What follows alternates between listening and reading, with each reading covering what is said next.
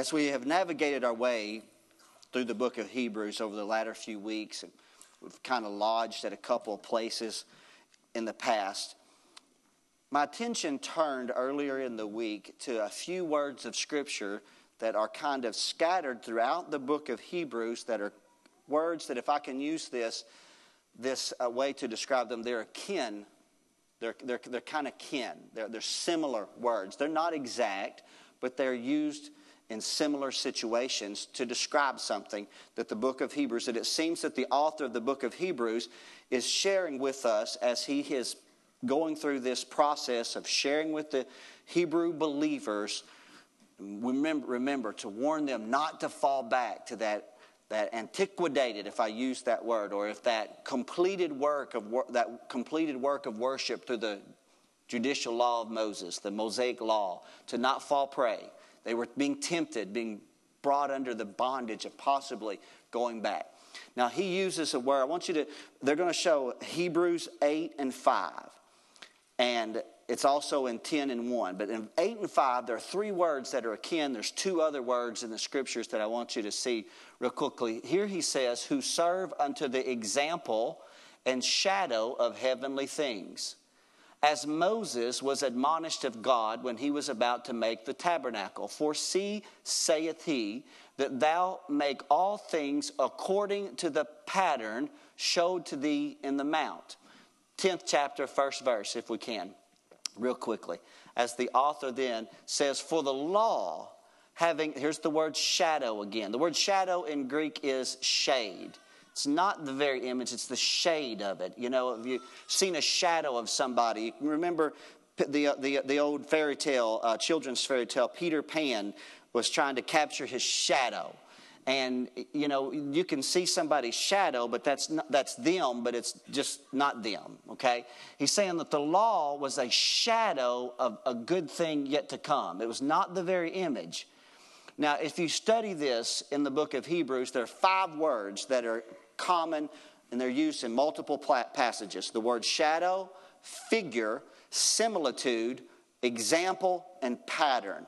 It's a great thought for us, just very briefly this morning, real quickly. Just real quickly. The shadow of things to come. So, we've been talking about the law of Moses. He's writing them to say, to say look, you have, you have worshiped in the law of Moses. You were brought up in the law of Moses, and you only arrived at the conclusion that Christ's blood finished the blood, finished the atoning sacrifices. There's no more need for another sacrifice. And now he's reminding them that these were a shadow. They had value, but they were a shadow. Now, he uses another word, figure. And the word figure in the Greek is parable, actually. And it's the very same word that's used to describe Jesus' stories that he told during his ministry. Remember how he taught the people in what? In what? Parables. He taught the people in parables. And so, uh, when he would teach the people in parables, he had an objective behind it. His objective was to create a picture image in the minds of the people in order to learn. Because that's very important. How many of you learn visually? So Jesus would teach and he would say something like, What shall we liken the kingdom of God to? He even said that in one of the Gospels. What shall we compare it to? He said, It's compared to a net that's cast into the sea. He said it's compared to a seed that's sown into the ground. Now, how many of you believe that when he's teaching in that common, uh, you know, usage of a parable, that that immediately put a picture image in the mind of the people? Right? It did, and it would for you as well, especially if you're familiar with that culture, agricultural. When he said, uh, sower went forth to sow, this is Mark 4, sower goes forth to sow. Well, that image immediately is created in the mind of the listener. They know what it's like to see a farmer in the field with a bag over his arm, reaching his hand in and sowing seed into the field. They know what it's like to see the bird, the fowl of the air, to come and try to eat it up. So immediately these images. What my observation is, is that the author is taking going to great uh, lengths to say this right here that all of the law, all of the sacrifices, everything that they had been familiar with through Judaism, to include both the tabernacle and the temple, was in essence a parable. It was a image, it was a portrait of that which is yet to come. That which, which was Christ was certainly the portrait that was being painted. But so if you can just kind of contemplate that for just a moment, it was a shadow, it was an example, it resembled, it was uh, the word example in, in Greek means a, an exhibit. Uh, the word pattern means a die, a struck, or a stamp that you know, like stamp in iron. An example of this, of this. And the book of Colossians was writing about the meat and the drink and the sacrifices and the holy days, all the things that are akin to Judaism. Now remember, it's hard for you to understand this message if you don't have uh, some measure of working knowledge of Judaism. And so the writer of Colossians is talking about the holy days and the feasts and the sacrifices and everything else. And he concluded in Colossians 2 and 16, he said, They are a shadow of things to come, but the body, the real entity, is Christ. They were a shadow, but he is the real entity. Christ is. Paul kind of extended it similarly when he said in the book of Galatians, he said these words. He said, which are an analogy. He said, this is an analogy.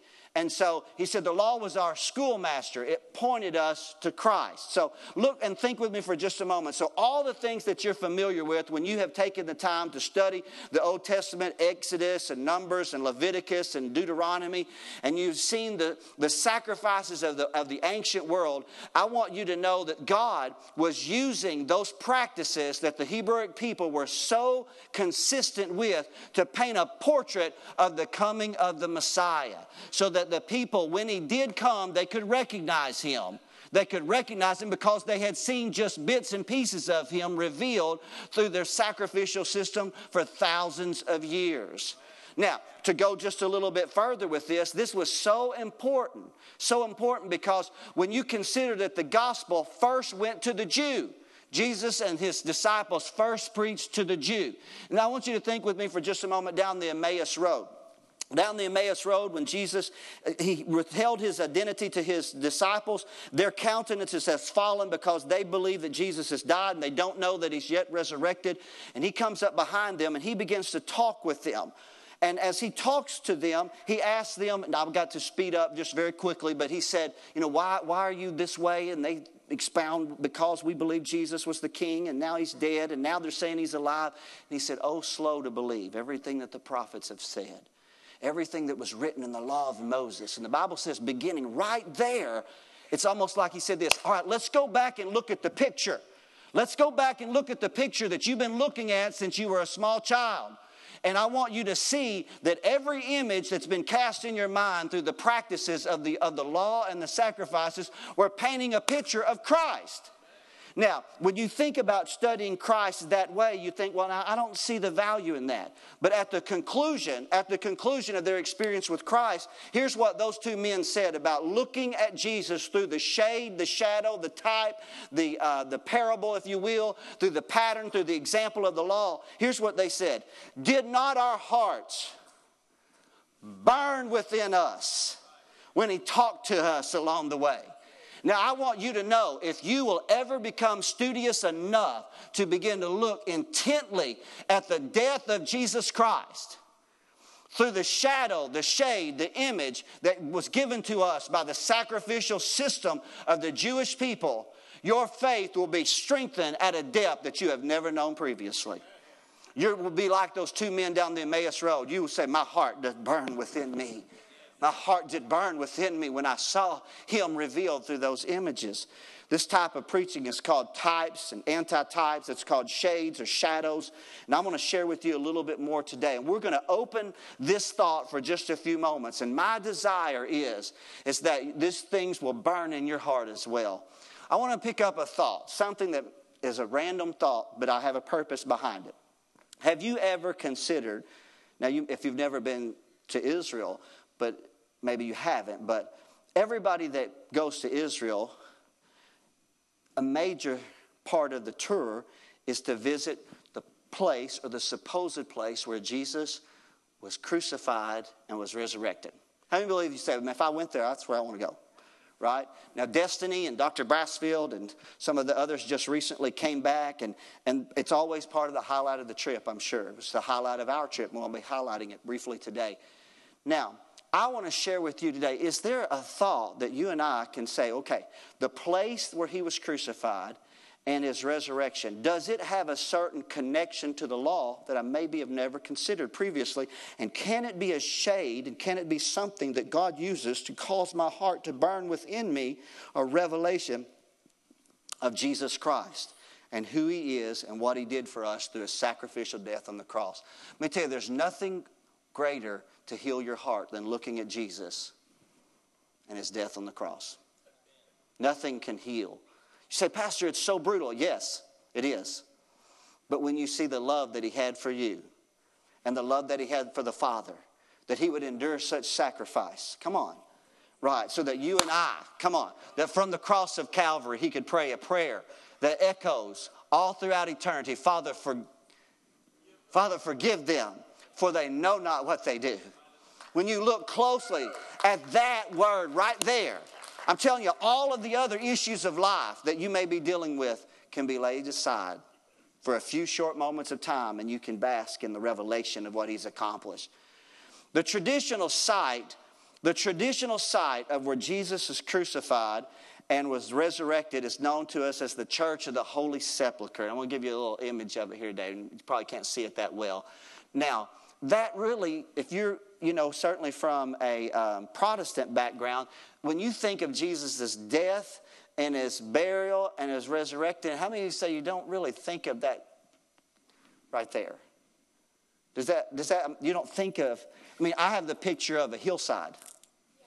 I have a picture image of, um, you know, a hewn stone. I, I, had, I had those images, and I'm, I, am over, we go there and we discover that to, you go inside this place. Now, this place was if I can just give you, this is difficult for me because, as y'all know, I'm not a historian. I'm certainly more uh, limited in, in, being able to share this. But it was the Roman Emperor Constantine that in 325 had a supposed conversion by images in the sky that caused him to become what's known as the first Christian emperor.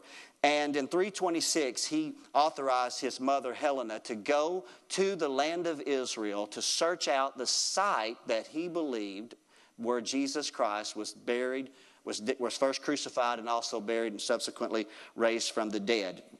Now, the story goes like this that he had had visions and dreams. She had supposedly had some visions and dreams. And she arrives there and she searches out a Jew that will take her to a, supposed site. And they, they search it out. And because they had believed that the Emperor Hadrian, 135 AD, had authorized a temple to a pagan goddess Venus to be built over what was supposedly the site of Jesus' death, burial, and resurrection. And the supposed ideology was is that that Hadrian was angry against the Christians and he wanted to desecrate the site, so he built this pagan temple. And so they dug underneath the temple and then they discovered what they believed was the place for the cross where it was set in the stone, which we saw with our own eyes, and also the resurrection and the tomb and all those things. And inside that building, it's a large building, you can't see it right here, are those two places. And it's celebrated by many people all around the world as the site. It's called the traditional site of Jesus' death, burial, and resurrection. It's called the Church of the Holy Sepulchre. Now, for those, those of us that were not from that type of Eastern culture, it was a very morbid place. Just to be, I'm just being honest. It was. It was just very dark and dreary, and there's priests with robes, and there's lights and candles and all kinds of things, and, and it's just, it was a very awkward place. So then in the 1800s, and there's another site. Okay, there's another site that is known as Gordon's Calvary. Most Protestants respond better to Gordon's Calvary, and some of the greatest experiences that we had in Israel were found in that brief time that we were there on that particular day. And it was because a, a general out of the, the English army had gone to Israel in the mid to eight to late 1800s to search out because there was great interest in their culture in that day of, the, of some of the, the, the you know, the, the Jewish culture that was now, uh, they were having access to because of their control of, the Pal- of Palestine. They were now having access to the Jewish culture and they were studying out. And so he, didn't, he had visited first the Church of the Holy Sepulchre and he didn't believe that that was the place where Jesus was uh, crucified. And he got up one morning and looked out of his window of the motel where he, he was staying or the lodging he was staying and he saw right here the image in the rock, and this is, was one area. Now, uh, erosion is, has left a lot of it kind of lacking, and this is not the full image of it to this day. And this is what he saw, and it was there that he said, There, There is where my Lord was crucified. And so they began to excavate and they searched around. And next, roll the next screen if you will, quickly. They also found just across from it, they found a garden area or the signs of where a garden had been. And they found this tomb. And we were privileged to visit this tomb. And it was there that Dr. Brassfield and JoJo and uh, Shane were able to go in together as a group. And Shane led them in the song, Jesus Christ lay death in the grave. And they came out and there wasn't a dry eye amongst them. They had experienced the presence of Christ right there in that rock hewn chamber. Wasn't that powerful? Wouldn't that have been a powerful experience? Oddly enough, I didn't get to go in with them. I was stuck with the Presbyterians. So, nonetheless, their experience was greater than mine, we'll just say that. So, now what's kind of unique about this place is there is a Messianic Jew, or is one of the tour guides that gives you, uh, uh, you know, he shares about both of these. He shares, and, and he's, he's anointed of God, but he concludes and he says, We believe this is the place. Okay, they believe this is the place where Jesus was buried and crucified and resurrected. But they said, But we don't know that to be for sure. But what really matters is that you know him in your heart, okay? So it's powerful. So they, they, they kind of give a disclosure that maybe if it's not, it doesn't matter in that sense. What matters is really what's in your heart. But I, I, in the process of the shade, there's something I want you to see today. We've got to follow this in trail. Now, stay with me for just a few minutes. I want to share with you, real quickly, some additional thoughts for just a moment because there's another thought that others are starting to bring forward in, in, in their study of archaeology and the study of the land and the study of the scripture scriptures that may actually, you know, actually um, might choose another spot. But before we get there, let me just go over real quickly a couple of thoughts, real quickly, of some arguments. Each side makes an argument against the other, and then there's some additional arguments that may actually disqualify both. Let's pick up, first of all, the traditional side of the Church of the Holy Sepulchre. And so let me give you just this historical information very quickly. You say, Pastor, you're supposed to be painting me a, a, a picture. I will, if you'll stay with me. The original temple that was dedicated to Venus by Hadrian was supposedly because of his hatred for the Christians. However, there's evidence that's surfacing today that his hatred was not for the Christians, his hatred was for the Jews. And that rather than actually desecrate a holy site to the Christian people, he actually desecrated a holy site to the Jewish people. One of the sites that was very, a site of great prominence to the Jewish people of that day was the site of a high priest that had died as a result of his uh, standing against Roman occupation. His name is John I probably won't be able to pronounce it. Hyrcanus. Dr. Brassel, can you say that? Hyrcanus, that's close enough. And so that site was mentioned four times by Josephus as a site that the Jews held in great, you know, uh, great uh, uh, appreciation. And so there's a thought that now that Hadrian was not desecrating a Christian site, he was desecrating a Jewish site. And rather than them worshiping over at the tomb, uh, if you went back to the Church of the Holy Sepulchre, over uh, Jesus' tomb, but it was actually the tomb of John, the high priest. So that's just one thought. There's others I'll share with you in just a moment. Second, Gordon's Calvary, the one that we visited, this one right here, has actually been proven by some, anyhow, that the tomb identified as the tomb of Jesus is dated about 700 years prior to the time of Christ, and it was not, therefore, a newly hewn tomb, as you read in the scriptures. Joseph of Arimathea gave up his. Are y'all with me?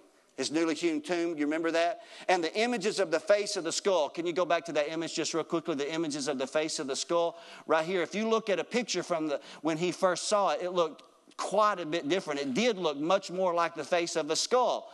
But erosion has taken it to where it is today in less than 100 years. And oddly enough, they found a sketched image of the hillside from the 1600s by a European traveler who sketched the very hillside and had no image of the facial features that you see left over today. And so it's the belief of some that it's actually just simply erosion, recent erosion, that has created that and was not necessarily there during the time of Jesus.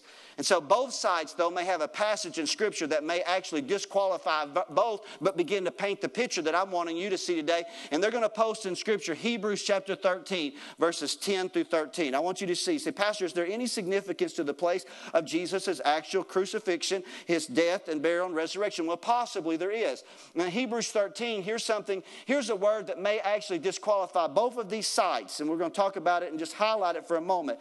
It says, We have an altar whereof they have no right to eat which serve the tabernacle. 11th verse.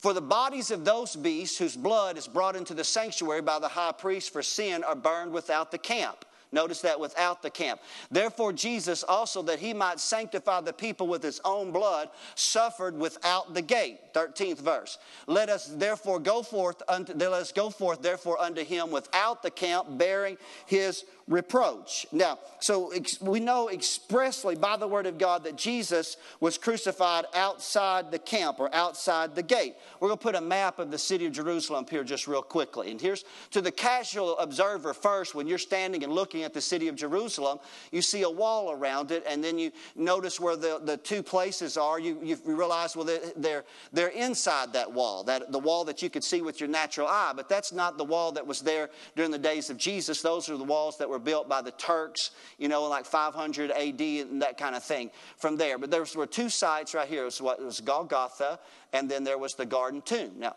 I'm just wanting you to see this because it's very important because the author of the book of Hebrews said that Jesus Christ died outside the gate. So if I was just standing there, casual observer, I would see, and I would see that, well, these are within the walls that I'm seeing today, but then we learned that there were actual walls of Jesus, uh, Jesus's time, and both of these sites are outside of those walls, but it's outside the camp that you can't overlook. There's something that has to be considered outside the camp. Outside the camp. The Bible says specifically that they had an altar to eat that those that served the tabernacle could not eat. The bodies of those beasts that were burned were burned outside the camp. Jesus also, bearing his reproach, died for us outside the gate, outside the camp. And so let me put together a picture image for you just a moment to share something with you, okay? It's very important that you catch this because it's going to become clear. Right now, I'm like that. Did anybody remember from PBS the days when that guy with that nice hairdo used to draw that picture? Bob Ross, wasn't he awesome? Huh? He was like painting, and you're like, what is that? What is that? So I'm kind of like him today because you're like, what, what are you talking about, Pastor? I don't see this just yet. I don't know what you're talking about how exciting this is. It's not really that exciting just yet. Stay with me. Stay with me. We'll add a lovely tree soon. right on? You remember that? We're going to add a lovely tree in here in just a minute of time. Outside the gate is an important scripture. It's taken from the book of Hebrews. The author, under the inspiration of the Holy Spirit, said Jesus Christ died outside the gate. Now, if you're familiar with the Hebrew culture and you, uh, and you study this out, outside the gate didn't just mean outside the wall, outside the camp. Outside the camp was understood to the Hebrew people of the first century as to the set cubits that were allowed by the Sanhedrin, who ruled from a place known as the, the, uh, the, the what is it called? The place of hewn stone, I think it is. And it was this right here is the temple courtyard area, and it was kind of east and it was kind of northeast of that area. During the days of the exodus of the children of Israel and the journeys in the wilderness, there was the Ark of the Covenant, and God said, I want you to stay back from that ark at least 2,000 feet, or excuse me, 2,000 cubits. A cubit's approximately 18 inches, so it's about 3,000 feet. And so when they actually built the temple, the Sanhedrin said, We're going to adopt that model. And so, any of these sacrifices that they're referring to, they're referring to sacrifices that happen on the Day of Atonement, where the bodies of the bullocks and the goats that were offered in the temple the blood was applied to the most holy place the, in the uh, Ark of the Covenant, but the bodies would not be burned on the normal, what we would call the brazen altar, the familiar place. They would have to be burned outside the camp. Well, the Sanhedrin, the Sanhedrin uh, established that same order, that same process, that 2,000 cubits, 3,000 feet. And 3,000 feet from this area here would disqualify both places here, both of the Church of the Holy Sepulchre and the Garden Tomb. And so, if you keep that true to that vein right there, then it's possible that neither one of these two places where Christians have worshiped at for hundreds of years are actually worshiping at the place where Jesus was crucified. But there's another thought that's began to emerge, and this is so important. We got to begin to see this, and it's that we're the possible place that Jesus Christ was crucified. We weren't shared this at all during the time that I was in Israel, but I, I think it's important that we'll capture it. I'm going to share it with you in just a moment. It's an important place because there's another verse of Scripture that you need to see right here that possibly can validate this other place. If we go to the Scripture here, if you can, it's in Matthew 27, verses 51, 54. So here's something that took place the time that Jesus was crucified. Behold, the veil of the temple was torn in twain from top to the bottom, and the earth did quake, and the rocks did rend. 52nd verse, the graves were open, and many bodies of the saints which slept arose. 53rd verse, and there came out of the graves after his resurrection, went into the holy city, and appeared unto many, unto many. Now, when the centurion and they that were with him watching Jesus saw the earthquake and those things that were done, they feared greatly, saying, Truly, this man was the Son of God. Let's stop and capture that if we can for just a moment. Are you familiar with what I just shared with you? Stay with me. I mean, just familiar with that experience. Jesus is crucified by a Roman centurion who's watched and observed certain events take place, such as rocks quaking, such as the veil of the temple being rent in twain from top to bottom. We have been taught and we've preached about it in days gone by that that was the, the veil that was separating the holy place and the most holy place. Hebrews calls that the second veil. See, there was another veil that was in front of the doors to the temple. These are large veils, a large veil that was mentioned by Josephus uh, in his writings, and it took up to 20 men to open these veils. This veil, it was so heavy. And so you can't really see it right there, but it would have been right there. There was a veil, the first veil. The second veil was inside the, the temple, inside the holy place, separating the holy place from the most holy place. There's only one place then that the centurion, the Bible says that the centurion, when Jesus Christ pillowed his head and gave up the ghost, that there was uh, that that he saw he saw an earthquake and he saw the veil being rent in twain. Well, if the both of the places that we mentioned previously, one is over here and the other one is right here. How many of you know that you could not see that veil being rent if you were back here or right here? Right? So there's one possible place that would give you, go back to the other one for just a minute before we go back to this one. There's one possible place that would give you the ability to look down and see those events. And it's a familiar place to us. It's the Mount of Olives. It's the Mount of Olives that from that position there, that the Roman centurion when he sees Jesus Christ pillow his head, crying out, Father, forgive them. They know not what they do. And he gives up the ghost. And the response of the earth, uh, as the earth begins to shake and rocks rent in twain, and there's a mighty earthquake, and he sees with his own eyes the veil rend from top to bottom, the outer veil, not the inner veil, not the second veil, but the veil of the door of the temple. He, he cries out, Truly, this man must be the Son of God. Show that next image. And this is a picture of what it would look like in that location where he could see over the eastern wall and he could see that veil being torn and it tore something in his heart for he knew that this truly must be the Son of God. Amen. So it's a thought that has begun to emerge among some that possibly the two sites that the church has worshiped at for hundreds of years is not the site. Maybe there's another site altogether. Well, let me see if I can affirm that for just a moment and then take you to the very purpose. I'll be through with my introduction. I'll be right into my sermon here in just a minute. Remember what John said? John said the place that they would bring him was called the place of a skull. It's called Golgotha. You and I also know it as Calvary. It's place in the Hebrew, it says, called Golgotha. And Golgotha actually in the Hebrew means a head. And the word Calvary or the uh, skull in the, in, the, uh, in the Greek is actually cranium, and it means a scale as well, but it, perhaps some believe that it actually means not the full facial side of the skull, but the top of a skull.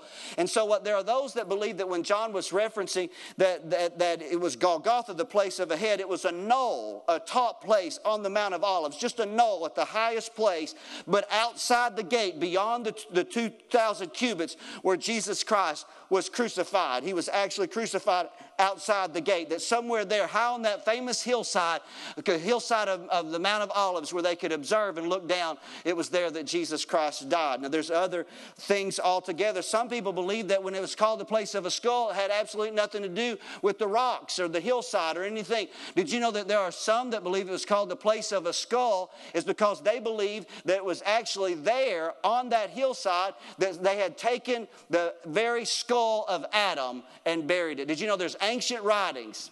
Ancient writings suggest this that Noah took the body of Adam with him on the ark, preserved it, and after they land on the new earth that's been created, he gave it to Shem. He gave the body of Shem to bury it.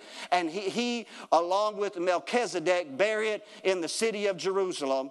And it was actually buried on the hillside to which Jesus was crucified, the place of a skull. Now that seems strange to us, doesn't it? Does that seem a little bit odd? You can go back and look at some of the ancient writings from the Renaissance, the Renaissance period, and you'll see many of those images of the cross. You would see at the base of it, you would see a skull because they're sharing that theology. Now, that seems strange to us, but how many of you know that David, the Bible plainly says that David took the head of Goliath back to Jerusalem and buried it in a hillside? Now, wouldn't it be just like God? Wouldn't it be just like God to put his son on the hillside where the head of Adam is buried because his blood would atone for the sins of men, the place of a skull, and also where Jesus Christ would be triumphant over the seed of Satan, which is what Goliath represented. I don't know. I'm just telling you those are different thoughts where people have arrived at their conclusions. I'm not preaching it conclusively. I'm just telling you so it's a thought that's that's that's kind of out there today. Another thought is, is that it's the word place that John mentioned in John chapter number 19 is called topos in the Greek. And it's actually referred to in other passages as the temple, as the temple itself. So, what, some people believe that when he's referring, he said Jesus was taken to a place near the city, but to a place. The place meant it was not the temple, but was uh, it belonged to the temple. Well, if that's the case, so let's just kind of factor this all together for just a moment. And then I want to start putting this picture together so that you can see. There are those that are beginning to believe that Jesus was crucified on the Mount of Olives for two primary reasons. Number one, because it was beyond the border of, of, the 2,000 cubits. Therefore, he would be allowed to be outside the gate, fulfilling the law of Moses outside the camp. But there, there was another place that had special interest to the Jewish people. It was called the Mifkad altar. The Mifkad altar it was an altar that was outside the gate. And that's what I want to talk to you about because it was a very important place to Jewish culture. And if you begin to see it, you'll see it the way that I see it, and it'll light a fire in your soul that nothing, no religion or anything can put out because I see Jesus in it. I see Jesus. The Mifkad altar was a very important place. It was there on that altar that not only were the bodies of the animals that were sacrificed on the Day of the Atonement uh, burned, but there was a special offering to the Hebrew people that you have heard very little about, but you may hear more about in the future. It's called the offering of the red heifer. Have you ever heard about that but really don't know much about it? Can I take just a few minutes to talk to you about it today? Because there's the image that you got to see. You got to see. Numbers 19 gave a very special sacrifice to the children of Israel. It was so important. It was a sacrifice to them. This sacrifice was right here. Let me explain it to you. We're not going to go there for the sake of time. Now remember, I'm talking about looking at the looking at the law, looking at the law intently. I want to look at it intently. I want to look through it. I want to see through it. I don't want to just see it. I want to look through it. I'm, I want to see it's an image. It's a shadow. It's going to show me something. I'm not just looking at it what it meant to the Jew. I'm looking at it what it means to me. So the Mifkad altar is an altar that was established by Moses during the days of the Exodus that was carried forward into the practices of Judaism, where they would burn the bodies of two of the most important sacrifices that were offered to the children of Israel. And that was the Day of Atonement, the bodies of the bullock and the goat, that once sacrificed, their bodies would be burned on that altar, but also a very special sacrifice called the sacrifice of the red heifer. And this sacrifice would go this way. They would bring a heifer of approximately the age of three years to the priest, and the priest would examine this heifer. The high priest himself would examine it, and if it was proven to be without blemish, if it was without yoke, never having a yoke laid upon it, then it could be chosen to be the sacrifice. They would then take that heifer and they would leave from the the temple area and they would go through the eastern gate of Jerusalem and they would cross. Go back to that, pre, that previous picture, real quickly, if you can. And they would cross right here. This is bridge, and this is just a portrait that somebody's drawn. They would walk this long road and they'd cross the Kidron Valley and they would then thereby go to some place in a direct line where they could see into the temple, where they could see into the temple. And they would take that living red heifer. Now you say, Pastor, this is brutal what you're going to talk about. I know it is, but they would take that red heifer and they would take it and they would, they would bind it. They would face its head one direction and they would slay it right there beside that, that altar. In the, actually on that altar, they would slay it. Then the priest would take his blood and he would sprinkle the blood of the heifer back towards the holy place back towards the temple seven times. Then they would take that heifer and they would light wood on fire on the altar and they would burn that heifer whole. And as that heifer was burning whole, they would toss in three things they would toss in cedar wood, they would toss in scarlet, and they would toss in hyssop. And they would allow it to burn in its entirety. And once it burned in its entirety, they would take of the ashes that were left They would gather all the ashes up and they would put it in a basin. And then they would put it in a sieve and sift it. And then they would take the pure ashes of the red heifer along with the wood, along with the hyssop, and, and along with the scarlet. It was all burned together as ashes. And those ashes were so important to the children of Israel, so important because without it, without it, they would not be able to accomplish all the requirements of the Mosaic Law because it had it was known as a sin sacrifice. It was known as the fourth of the sin sacrifices, but it was one of the most important because it was the purification from death. Purification from death. Because what they were instructed to do by the priest is this right here. They were instructed to take those ashes and take living water. And so, if a member of your family died and they're in your household, and they die right there, and you got to take them out, and you carry grandma or you carry grandpa to the graveyard. And once you put them in the graveyard, according to the Mosaic law, you are now unclean. And you got to live outside the camp for seven days. Even if you didn't carry grandma out, if you just went into the tent where she died, you're unclean. If you're in the field and a battle takes place, and there's a dead body and you touch the body, you're unclean for seven days. If you see a bone laying on the ground and you pick it up and it's the bone, a human bone, you are unclean for seven days. When John went to the sepulchre of Jesus and would not go in, he would not go in because if he went in, he's unclean and he'd be unclean for seven days. The whole nation was surrounded by death, in essence. There was a fear of death. That's the parable of the, of the Good Samaritan. Remember, the priest and the Levite saw the man laying there and didn't want to touch him. Why didn't they want to touch? Because they would be unclean. Does that make sense? And so the way to be clean was to take the ashes of the red heifer and running water or living water. And the Mishnah, the Hebrew uh, writings, say that just enough ashes to move the surface of the water would be sprinkled on the water.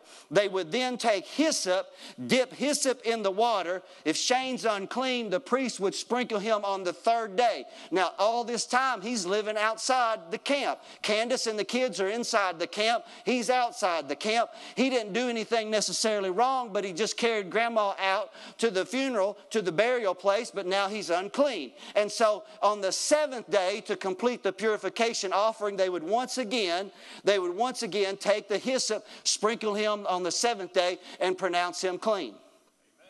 It's a powerful thing we're going to talk about in just a moment. That red heifer sacrifice was so important to ancient Israel. Let me give you just a little bit of a background on it, if I can, for just a, a moment of time. There have been nine red heifers that have been offered in the history of the nation. The first one was by Eleazar the priest, which was established by Moses in the days of the Exodus. The second one was by Ezra during the days of the Reformation. And from the time of the Reformation to the time of Christ, there were seven red heifers offered. And whenever their bodies were offered, they were offered on that altar that was at the end of that long bridge that was there on the Mount of Olives in full view of the temple so that they could sprinkle the blood seven times towards the holy place and then capture the dust. And the Mishnah, the writings of the Hebrews, believe that the Messiah, when he comes, he will offer the tenth red heifer. Now, oddly enough, what's kind of unique about this whole story is this right here. What's unique about this whole thing is, is that, that during the time of the destruction of the Temple of Jerusalem between 66 AD and 70 AD, when they were surrounded by the Roman army and they began to realize that perhaps they are cursed of God in one sense, in essence, that God has withdrawn his presence, they authorized the slaying of a tenth red heifer in some measure to appease and get the attention of God. So they gave authorization to slay a tenth red heifer. They brought the heifer to the priest in the temple, and then they began to lead the red heifer out to the altar, the mitzvah altar, the, the, the, the what did I say it is? say it again? Mifkah. Never mind. The altar that's out there on the Mount of Olives. They were bringing it out there, and en route, the red heifer gives birth. Now, a heifer is not, in essence, a virgin cow three years of age. She gives birth, but she gives birth. Josephus records she gives birth to a lamb. And Jews to this very day, you know, there's a big stirring right now about building the temple back in Jerusalem. They know there's one thing that they need. They got to have a red heifer because everybody's touched death, and death has touched everybody. And they're waiting. Did you know there was a stirring in the world in 2002 when inside the borders of Israel, a red heifer was born again, Larry. Not born again like what we're talking about. Uh, for the first time in 2,000 years, within the borders of Israel, a red heifer was born. That the priest examined and found her to be ritually pure, Brother David. But about three years later, two years later, she became soiled, blemished. She grew black and white hair and was disqualified. And they wait with bated breath. They wait with bated breath for this red heifer because without it, nobody can be clean. Because everybody's touched death, and death has come to everybody. But what they're overlooking is they're looking for the real in the shadow. Because the red heifer didn't hold the antidote for touching death, but the one who would come and who would die perhaps just above that sacrificial altar on that fateful day was the one that had the ability to destroy death and deliver all of us from the bondage of death, who by all of our life we've been held in bondage to it.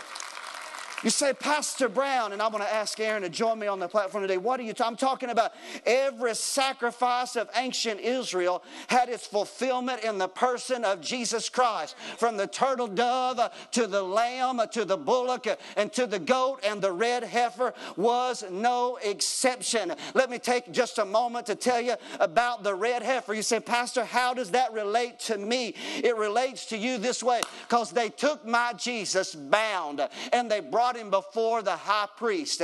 And the high priest looked closely at him and he found him to be worthy of death. He would not slay him, but he would hand him over to someone else to be slain. He wouldn't die in the walled city, the old city of Jerusalem. He would be taken outside the gate, outside the camp to die. You say, Pastor, what does that mean? Why does that merit anything that should be mentioned this Sunday morning? Because had he died inside the walls, then the Jews could have said he's our sacrifice and our Savior alone. But when he died outside the walls, uh, then he said, I'm dying for the black man, I'm dying for the white man, I'm dying for the European, uh, I'm dying for every person. Are y'all hearing me? That has ever been born, I'm dying. My sacrifice is one sacrifice forever. Glory to God. It's a powerful image.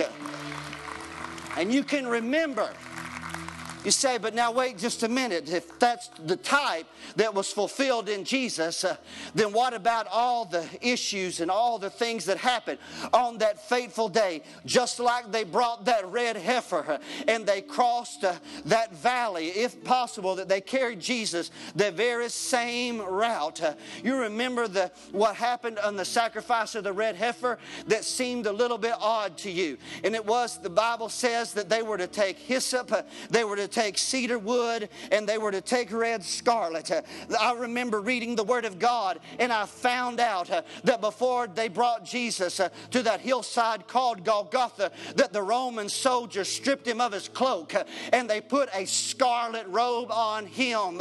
And when he did, I believe that that was the first step to again providing the three necessary things to make this the true red heifer that had been foreshadowed. And it brought to life the writing of Isaiah Isaiah. But when they put that scarlet robe on Jesus, Isaiah said, Though my sins uh, were as scarlet, uh, they shall be white like wool. Though my sins, come on, somebody, are red like crimson, uh, they're going to be white as snow. And when they put that robe on him, they were putting my sins on the red heifer that would die in my stead so that I could have life and life more abundantly. Glory to God.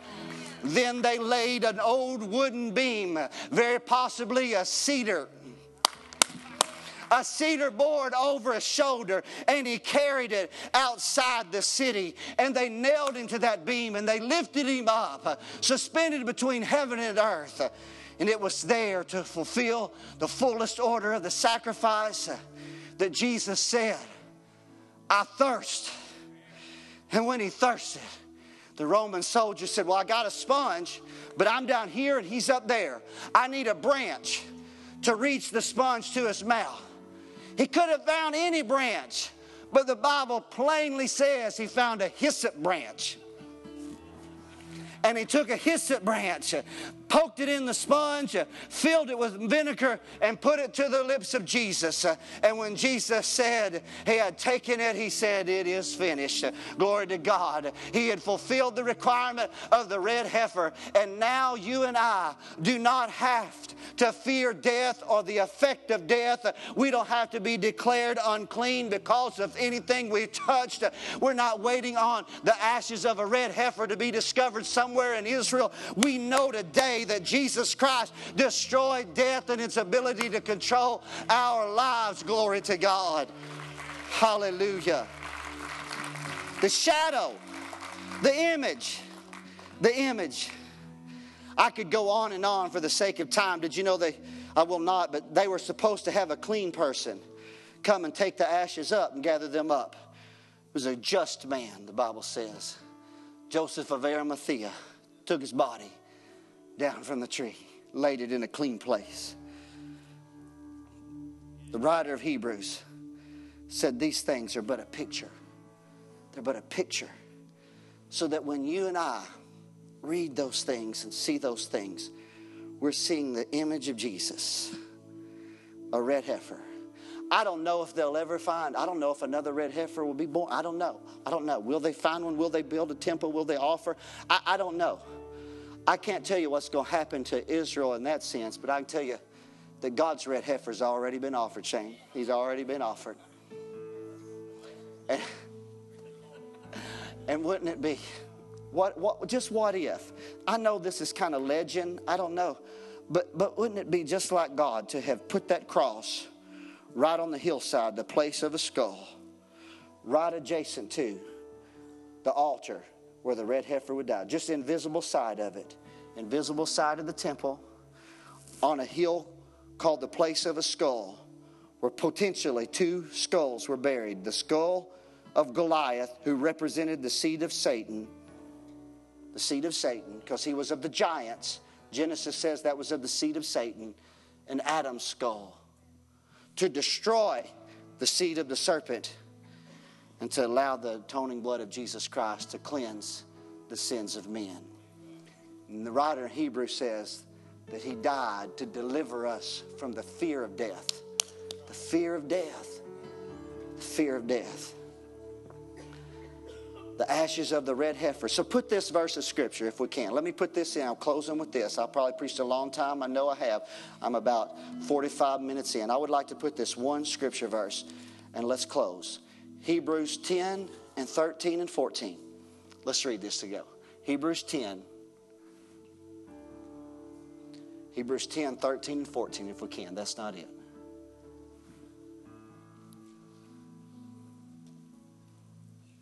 chapter 9. I'm sorry. Chapter 9, 13 and 14. Let's read it. I'm sorry. You were right. I was wrong. Hebrews 9, 13 and 14. If we can gather that one just real quickly, because I want you to read it. For if the blood of bulls and the goats, remember, he said it was a shadow, it was an image, it was a picture. The blood of bulls and goats and the ashes of a heifer could sprinkle the unclean and sanctify to the purifying of their flesh.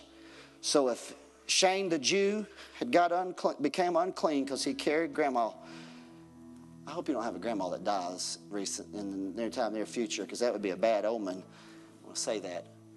But carried a dead person from his family. He's unclean. Candace is in, out. She's got to do all the work now because Shane can't come to his job because he's unclean. He's got to live outside. Now, church family, come on, that'll make a Baptist shout right there. How much more? how much more shall the blood of Christ, who the eternal Spirit, offer himself without spot to God? Purge your conscience from dead works that you can serve the living God. You can serve the living God. The very instruments that you used to sin with, now you can serve with. Come on, somebody.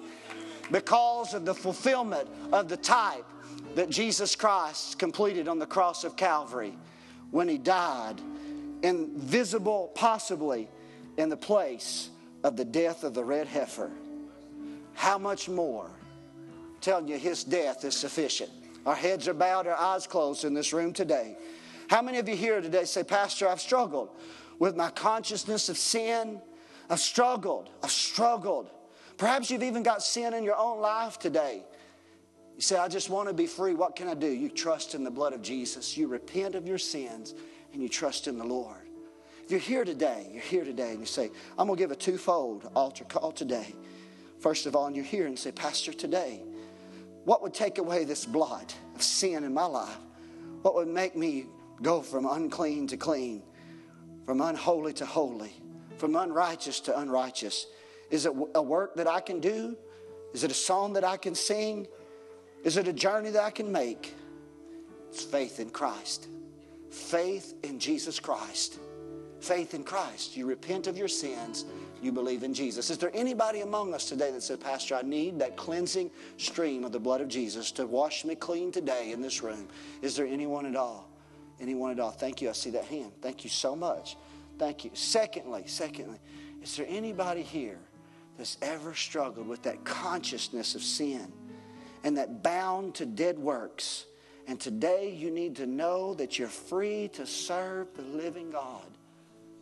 Maybe you've been woke up in the middle of the night like JoJo with grief and condemnation over an experience that happened 10 years ago. Let me tell you, God will purge that all out of your mind that you can serve the living God. The washing of water of the Word will wash, you away, wash it away. Who here today say, Pastor, I've struggled with that in my life today, and I need to be cleansed today? Come on. I need to know. I need to know. I need to know. His blood, His blood was sufficient. Some hands have gone up. I'm going to ask everyone to stand. We're going to pray a closing prayer. One person raised their hand. One person raised their hand when it concerns praying a prayer about sin in their life. This is a very serious moment, and I want to ask you to be very serious with me for the next few minutes of time. I've done my very best to take you on a journey that took me hours to arrive at, but I kind of condensed it and shared it with you Hopefully, in my excitement, you've been able to at least see what I saw, at least some image. When I learned about how this ancient sacrifice was actually the fulfillment of it was the, or it was in anticipation of the fulfillment that Jesus Christ's blood and his death on the cross would provide. How that it leaves me whole and clean when I believe in it. I don't have to go to a priest and be sprinkled with this holy water, that holy water. I, by faith, trust in Jesus Christ. Does that make sense today? You that raised your hand, let's bow our heads and let's pray. Let's pray. It's very important right now. You that raised your hand, this is an important moment. Don't be in such a hurry that I can't pray with people today, right now. It would be wrong. You raised your hand and you said, I need God. I need God to wash away my sins right now. Pray a prayer with me.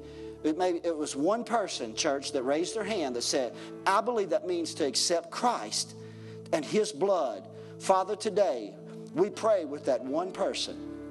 Right now, we join our faith to theirs this day in Jesus' name to pray. We repent of our sins today, God.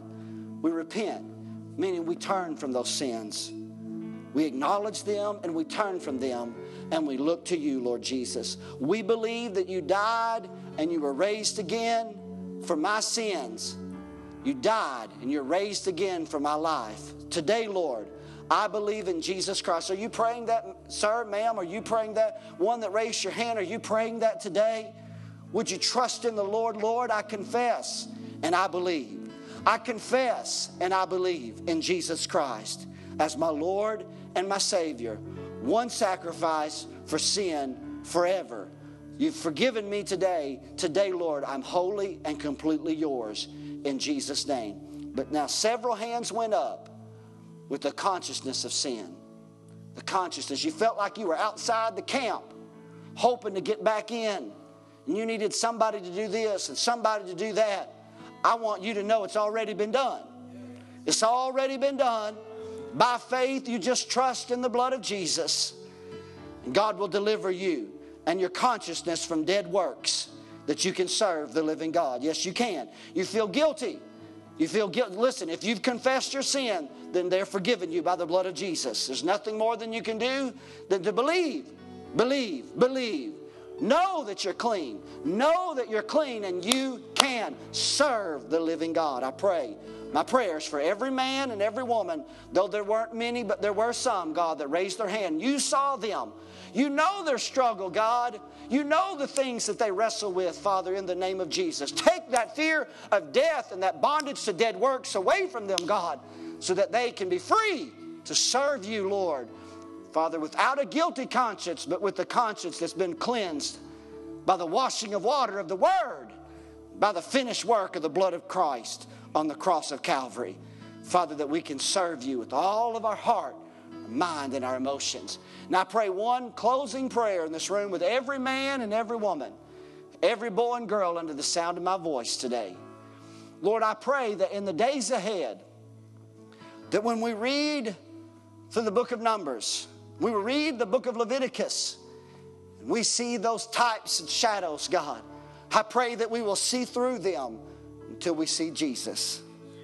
As the finished work of the atoning sacrifice, the bullock, the goat, and now the red heifer, all points, paints the image of Jesus Christ on the cross of Calvary.